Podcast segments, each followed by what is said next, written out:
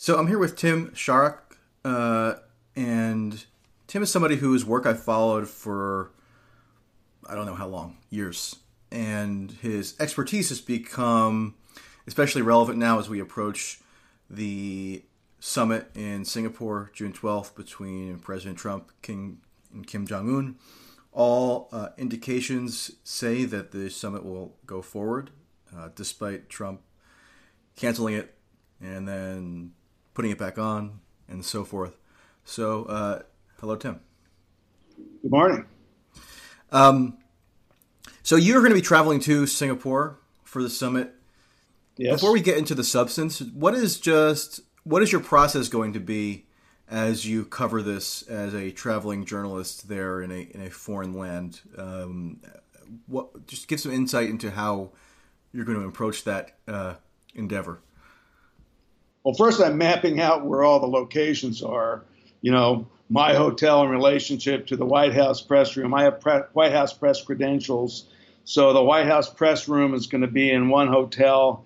Uh, there's the Singapore International Press Center is going to be another nearby hotel. And then, of course, the summit itself is in this island. It's very close by to that. And so I'm trying to, I've never been to Singapore before, so I'm trying to figure out sort of the logistics first. And uh, it's not clear exactly, you know, what kind of briefings there's going to be. I'm very curious to know if the North Koreans are going to have any kind of media presence or their own briefings, like I'm sure the White House is going to have. Uh, so, you know, first I'm going to be like really figuring out the lay of the land and what's possible. Uh, I'm going to be doing some video reports for the Korean news organization I work for, uh, which is called the Korea Center for Investigative Journalism. And uh, so I'm also going to be, you know, reporting and reporting on the press on this, because I think the story of the press and its coverage of North Korea and this summit in particular is really part of the broader story. So uh, I'll be I'll, lo- I'll be looking at the summit itself, and then, you know, how the press responds and and uh, how it works out. And I'm hope to talk to people, you know, in Singapore who have some expertise in uh, it's, North Korea and, and the Koreas in general, uh, you know, to get some to get get in, input from them as well. Yeah, I mean, you'd think that the press is going to have a huge role in how this thing is interpreted internationally. So I think reporting on their behavior is almost as much of an imperative as reporting on the actual diplomatic machinations. Uh, when I'm at an event, something I always keep an eye out for is how the press sort of comport themselves. Um, because that's always an interesting facet of actually covering the covering the story, um, because, you know, they often can behave in a herd-like manner, uh, yep. and they're willing to just kind of transmit what officialdom tells them without much critical scrutiny. Um, and, and there's also often often there you know, questions that they even ask are often distorted questions, you know, right. questions that don't really have any basis in fact. Right. And uh, so that's going to be interesting to see how that unfolds. Right. Their premises are loaded so as to elicit a certain response. Um, and, and the premise all, usually isn't grounded in anything. Um, so you, you on the su- subject of the press as it relates to the summit, you've been critical of the U S media's reaction to this forthcoming summit, especially liberal-leaning media, um, as have I. Because it seems to me that the way that they've portrayed this summit to their readers and viewers is almost entirely through the prism of, is Trump going to get credit? He shouldn't get credit. Trump is bad. Therefore, the summit's bad. You know, a very simplistic, almost an insultingly simplistic version of events right. here. Uh, meanwhile, you have South Koreans seemingly putting a lot of stake in the outcome of this summit for their country's fortunes, potentially resolving the Korean War officially, which I know is something I've heard you talk about going back years when it seems almost like a very far-fetched prospect that that could actually happen. Now it seems to be, you know, very tangibly on the agenda. Um, so how do you, what's your basic distillation of how U S media and in particular the liberal media, and by, by liberal media I don't say that in the way that conservatives say it when they're saying all media, I mean, the, the media organs that are, you know, vociferously aligned with Democrats, so we don't have to name them in specific here, but we can. Um, so the the actual liberal media rather than the fantasy liberal media that conservatives often construct. How, how do you just how do you how do you distill how they've operated here? Well, from the very beginning, from the almost the moment that this meeting was announced, when Trump agreed to meet with Kim Jong-un, you know, like for example, you know, Rachel Maddow on M S N B C like freaked out the very first night. Like, how could this possibly happen? An American president has never met with a leader of North Korea, and there's reasons for that. And that was the fact that it had never happened before was her argument that it should not happen because Kim is such a bad guy and North Korea is such a bad country. Uh, the, the viewpoint of a lot of these reporters and these, these media outlets is that North Korea is so terrible that we should never give them any kind of, you know, e- equality at a, at a bargaining table or negotiating table. Uh, and there's no understanding of the past, very little understanding of the role the United States has played in Korea since nineteen forty-five, and the just a terrible, atrocious bombing campaign that the U S led during the Korean War that killed, you know, three million plus Koreans in North Korea. And so there's no understanding and very little explanation of, you know, why there is this hostility between North Korea and the U S and, you know, why they might act as they do, why they might develop nuclear weapons. And, and so that, that's a big piece that's that's missing here. And, uh, you know, and, and the rest of the press, you know, like the New York Times, for example, uh, it, it tends to just rely on, you know, the most, uh, you know, the establishment North Korea so-called experts, you know, people, Victor Cha, the Center for Strategic International Studies, you know, people at uh, Brookings Institution. These kind of these kind of people set the pace.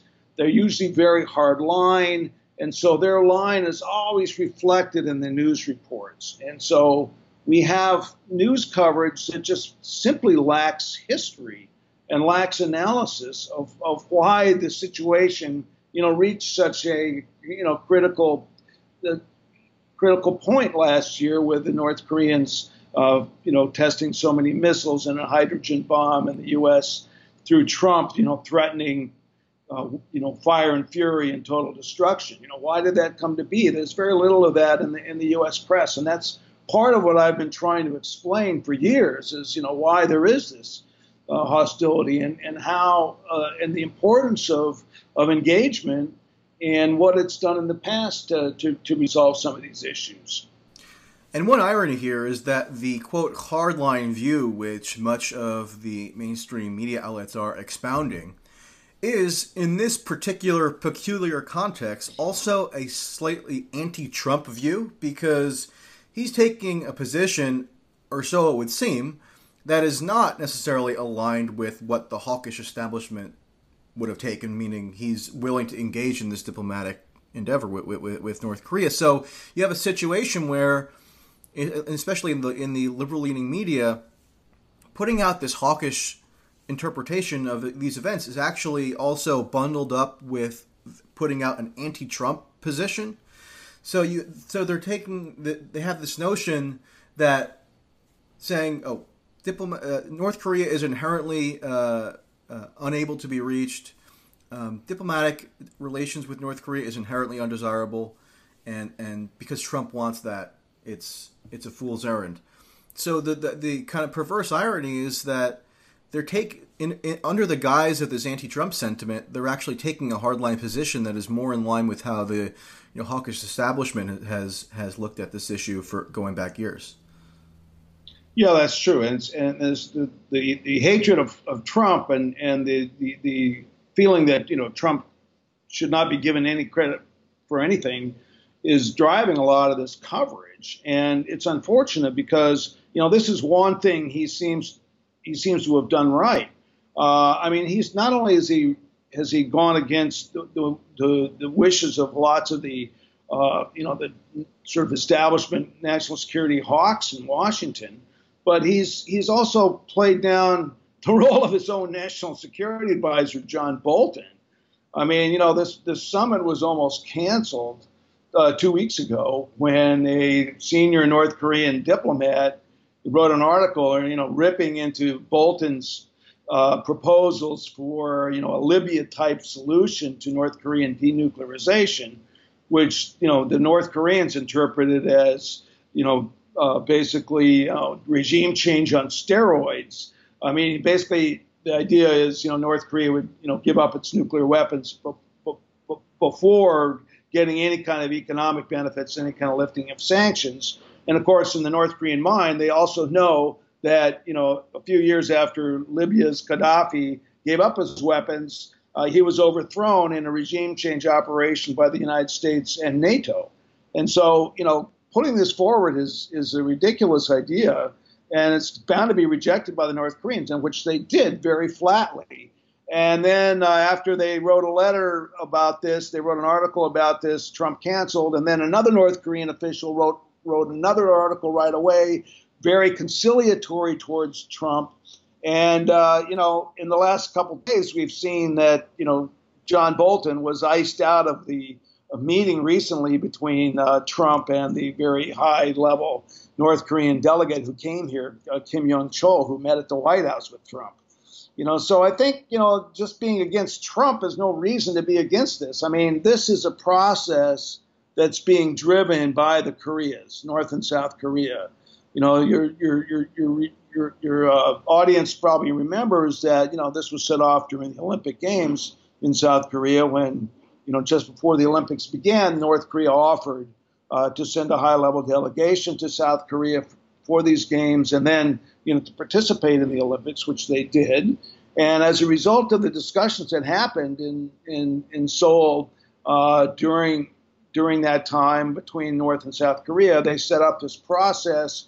And, you know, President Moon Jae-in, who ran for office, who ran for the presidency on a platform to defuse the crisis with North Korea and defuse the tensions with North Korea, you know, sent a delegation to North to North Korea to meet with Kim Jong-un, who told his representatives that he was willing to, you know, have discussions with denuclearization with Donald Trump, and invited Trump to meet with him, and Trump accepted. So this has really been driven by the Koreas, and in particular, you know, Moon Jae-in, the president of South Korea, and that also is often left out of all the media reports. It's like South Korea hardly exists in these in their universe. Uh, it's just, you know, it's just between the U S and North Korea, and they don't really understand. A lot of the media doesn't try to help the audience and Americans understand, you know, the very complex political situation within South Korea and the relations between North and South Korea. So I think that's, that's you know, the, the Korea story is, uh, the, the role of the Koreas in this is very important. Yep. So, which is why obsessing about whether or not Trump see, receives credit is such a trivial aspect of all this. I mean, who ultimately right. cares whether Trump receives credit?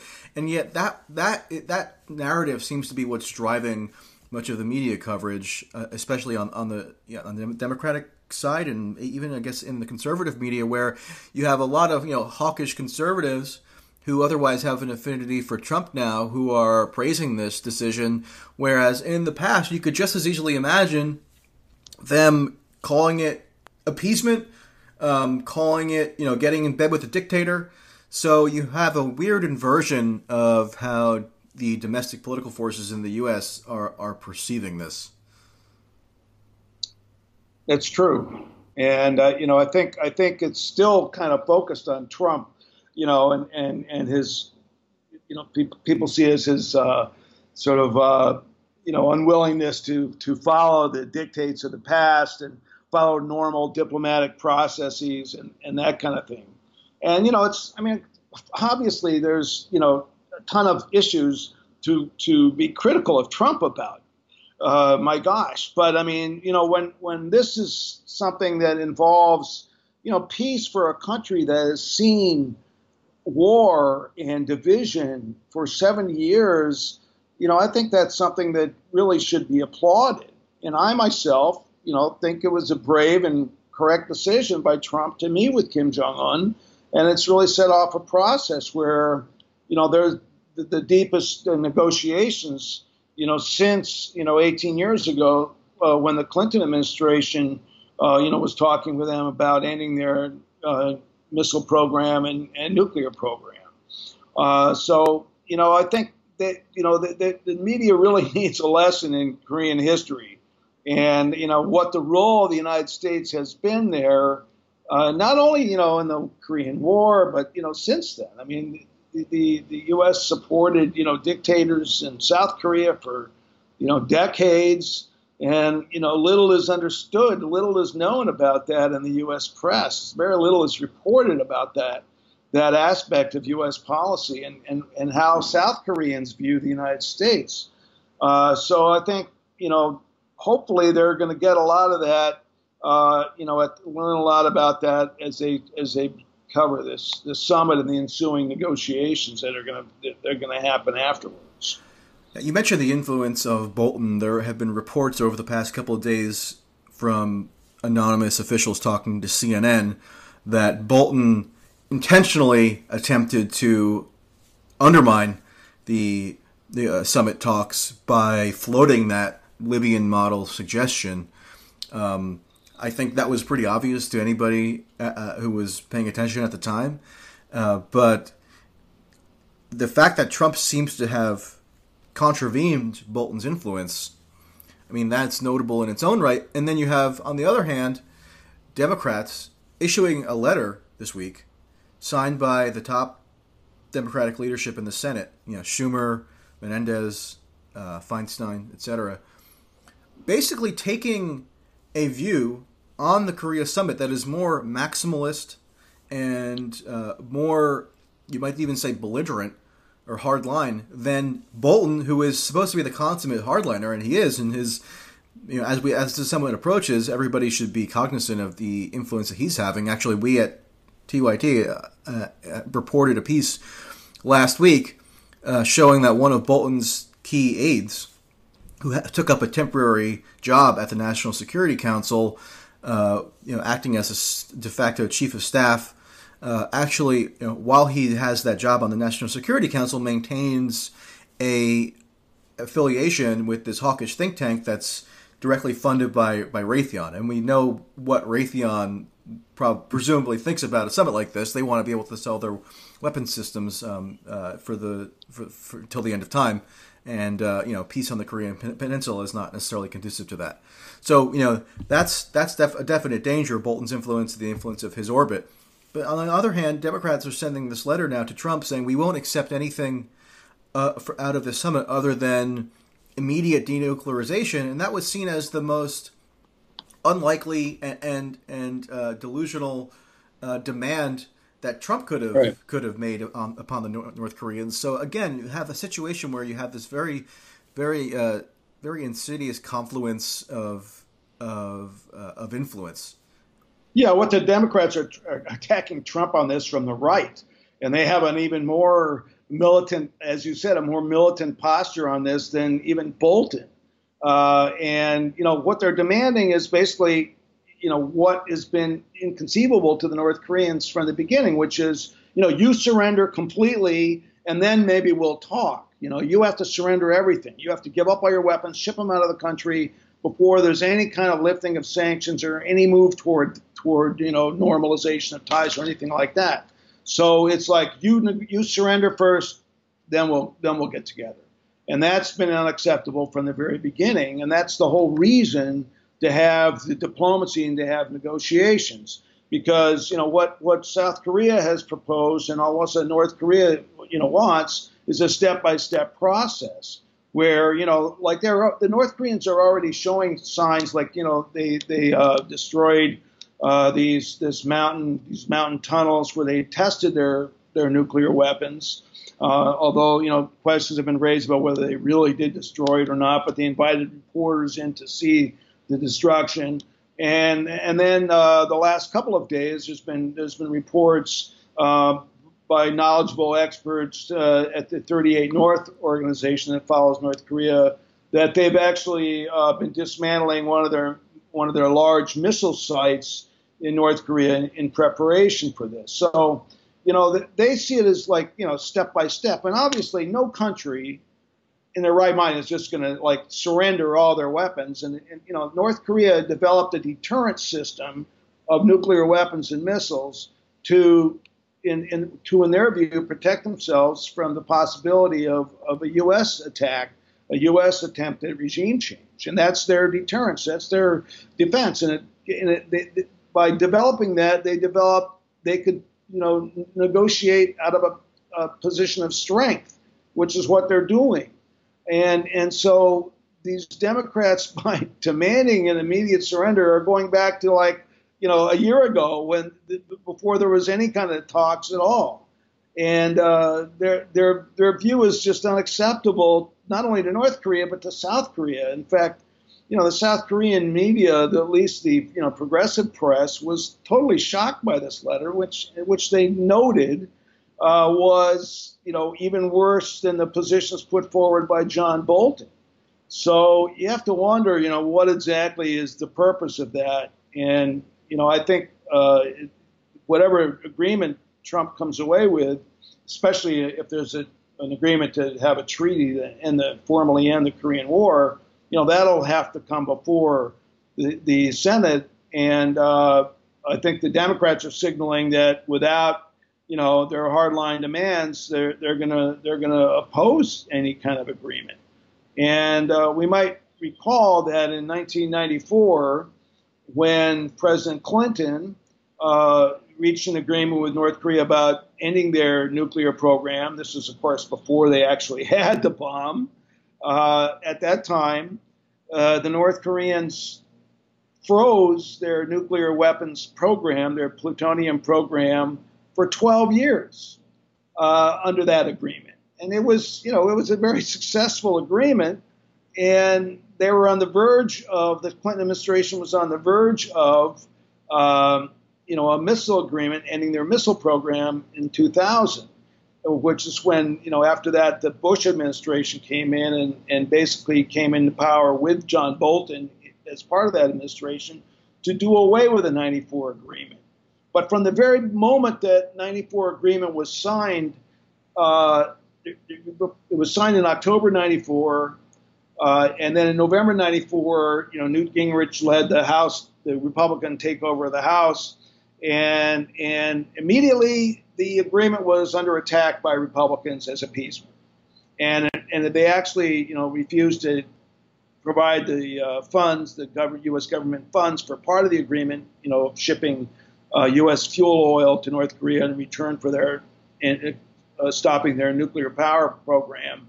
And, you know, this caused some real problems in terms of the agreement. And North Korea felt the U S was uh, backing away from the agreement because of this congressional Republican-led uh, opposition. And so, you know, the same thing could happen, you know, in this situation. I think we should learn from history, uh, you know, that, you know, you know, we can't, if we're gonna, if we're gonna demand North Korea uh, hold to an agreement, hold to agreements, you know, we have to hold to them as well. Yep.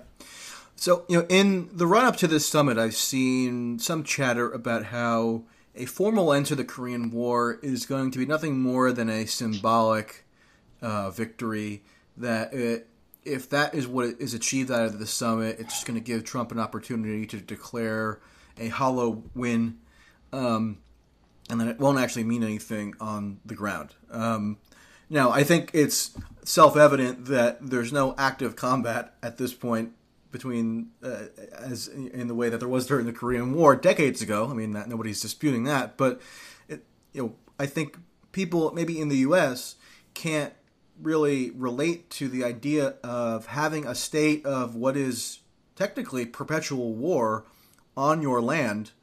Uh, how how that can affect your How you how you, you station yourself geopolitically. You're in a war posture, as much as that might ebb and flow over time, and you know, that has all kinds of ancillary effects on your domestic politics, um, and obviously internationally.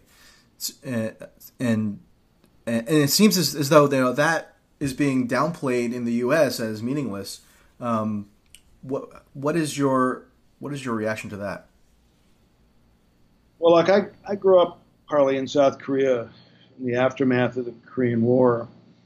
And, um, you know, I know what a terrible war it was for both sides. It was just, it was just atrocious violence, families separated, you know, millions killed, millions left homeless, cities destroyed, completely destroyed in North Korea, and years and years and years of repression on both sides of the D M Z. Uh, it, it, that was always, uh, the, the repression was because of the threat from the North or the threat from the South, in the case of the North. And so they used the war, you know, to repress their own peoples. And and also, you know, it's just this human element of so many people being divided and families being divided and wanting, you know, eventual unification of their country again and, and unification with their families. And, and, and that, that human dimension is missing so much from the from the U S coverage. It's like, you know, ending a war is, is nothing. Well, ending the war for Korea is everything. Uh, you know, it's it's it has to do with every aspect of of life on both sides of the D M Z, and you know, Korea was divided against its will. It was divided by the United States w with the agreement of the Soviet Union to accept the surrender of Japan's colonial rule in Korea, which lasted from nineteen ten to nineteen forty-five, and it, it was you know the, the, the It was, the, the division was supposed to be temporary. It was just supposed to last a few years. Uh, but because of the Cold War, uh, you know, the U S made decisions, you know, you know, keeping people, you know, keeping some of the former Japanese collaborators in power in the South. And uh, so, you know, very sort of right-wing government formed in the South, a communist government in the North, led by people who had fought the Japanese in the North. Uh, because you know there was there was guerrilla warfare against Japanese colonialism throughout throughout the war period, uh, so you know this division you know hardened into this you know you know t total division, and then you know a, a war began in the late forties, and then you know in nineteen fifty, you know, of course the North Korean army invaded and tried to you know push the U S completely out of the South. Um, and, you know, so there's vivid memories from this war and the destruction that followed. And, you know, people in Korea want to get back to a situation where uh, at least they can have reconciliation and move slowly towards some kind of, you know, unified system. It may not be like, you know, completely integration of North and South Korea, but, they, you know, they, they want to start by projects, you know, and, you know, exchanges of of like they've been doing, you know, sports exchanges, single single Olympic teams, single teams in various sports, uh, economic projects, uh, and and cultural, and then you know, and transportation links, and you know, slowly increasing the uh, in, increasing the ties between North and South Korea, you know, and and really developing into a into a country that, uh, that so they can move forward without the threat of of war or attack, and, and spending so much on you know military. And so it's it's it's a it's a win-win situation for Korea. And uh, you know you know a lot of American strategic thinkers you know don't want to uh, lose the, the U S military position in South Korea. And you know our whole military apparatus in East Asia, Japan, Okinawa, Guam, is all aimed at you know supposedly, you know, containing and preventing, containing North Korea and preventing a North Korean invasion. So if you get a peace, uh, there's no, you know, a lot of the pieces of that U S military structure in East Asia are no longer necessary. And so there's a lot of implications here long term. But, you know, peace is good. I just don't understand how anyone can oppose the idea Uh, just because, you know, it's being brought about by an unpopular president. Yeah. Well, that's a very controversial statement you make now, apparently. This is good. Um, you know, the, the profundity of what you outline there, again, just reinforces to me how ridiculous and how frivolous the emphasis of this American coverage has been. Um, because if you turn on the on the news, or you know Google the, the most recent reports on this summit, you'll find stuff poking fun at the commemorative coin that was put out with Trump and Kim. You'll find stuff about how isn't it uh, isn't it outrageous that that the U S may pay for Kim's hotel lodgings. I mean, that stuff should be covered. I'm not saying it should be ignored, you know, so, and even some of it, when it veers on on the absurd, should be should be mocked.